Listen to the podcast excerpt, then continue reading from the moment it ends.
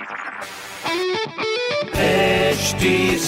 Cast आप सुन रहे हैं एच डी स्मार्ट कास्ट और ये है लाइव हिंदुस्तान प्रोडक्शन हाय, मैं हूँ फीवर आरजे शेबा और आप सुन रहे हैं लखनऊ स्मार्ट न्यूज़ और आज मैं ही दूँगी अपने शहर लखनऊ की कुछ ज़रूरी खबरें। सबसे पहली खबर यह कि लखनऊ में डीएल बनवाने वालों को अभी थोड़ा सा इंतज़ार करना होगा। परिवहन विभाग ने 17 से 29 मई तक डीएल एप्लीकेंट्स को दिए गए टाइम स्लॉट को रद्द कर दिया है, जिसके बाद अब नया स्लॉट 15 जून के बाद ही मिलेगा। अगली खबर यह है की यूपी बोर्ड के स्टूडेंट्स के लिए खुशखबरी है। टेंथ और ट्वेल्थ के स्टूडेंट्स को ऑप्शनल सब्जेक्ट के रूप में एनसीसी चूज़ करने को मिलेगा, जिसके रिटर्न एग्जामिनेशन बोर्ड 2023 से रेगुलर बेसिस पे करेगा। अगली खबर यह है कि राजधानी में अब बिना आधार कार्ड के भी वैक्सीनेशन करवाया जा सकेगा। 18 से 44 साल तक के जो लोग हैं, जिनके पास में आधार कार्ड नहीं है, वो बैंक की पासबुक समेत कोई भी डॉक्यूमेंट प्रूफ देखकर वैक्सीनेशन करा सकते हैं। इस तरह की खबर के लिए पढ़ते रहिए हिंदुस्तान अखबार। और कोई भी सवाल हो तो ज़रूर पूछिए फेसबुक इंस्टाग्राम और ट्विटर पर। हमारा हैंडल है एट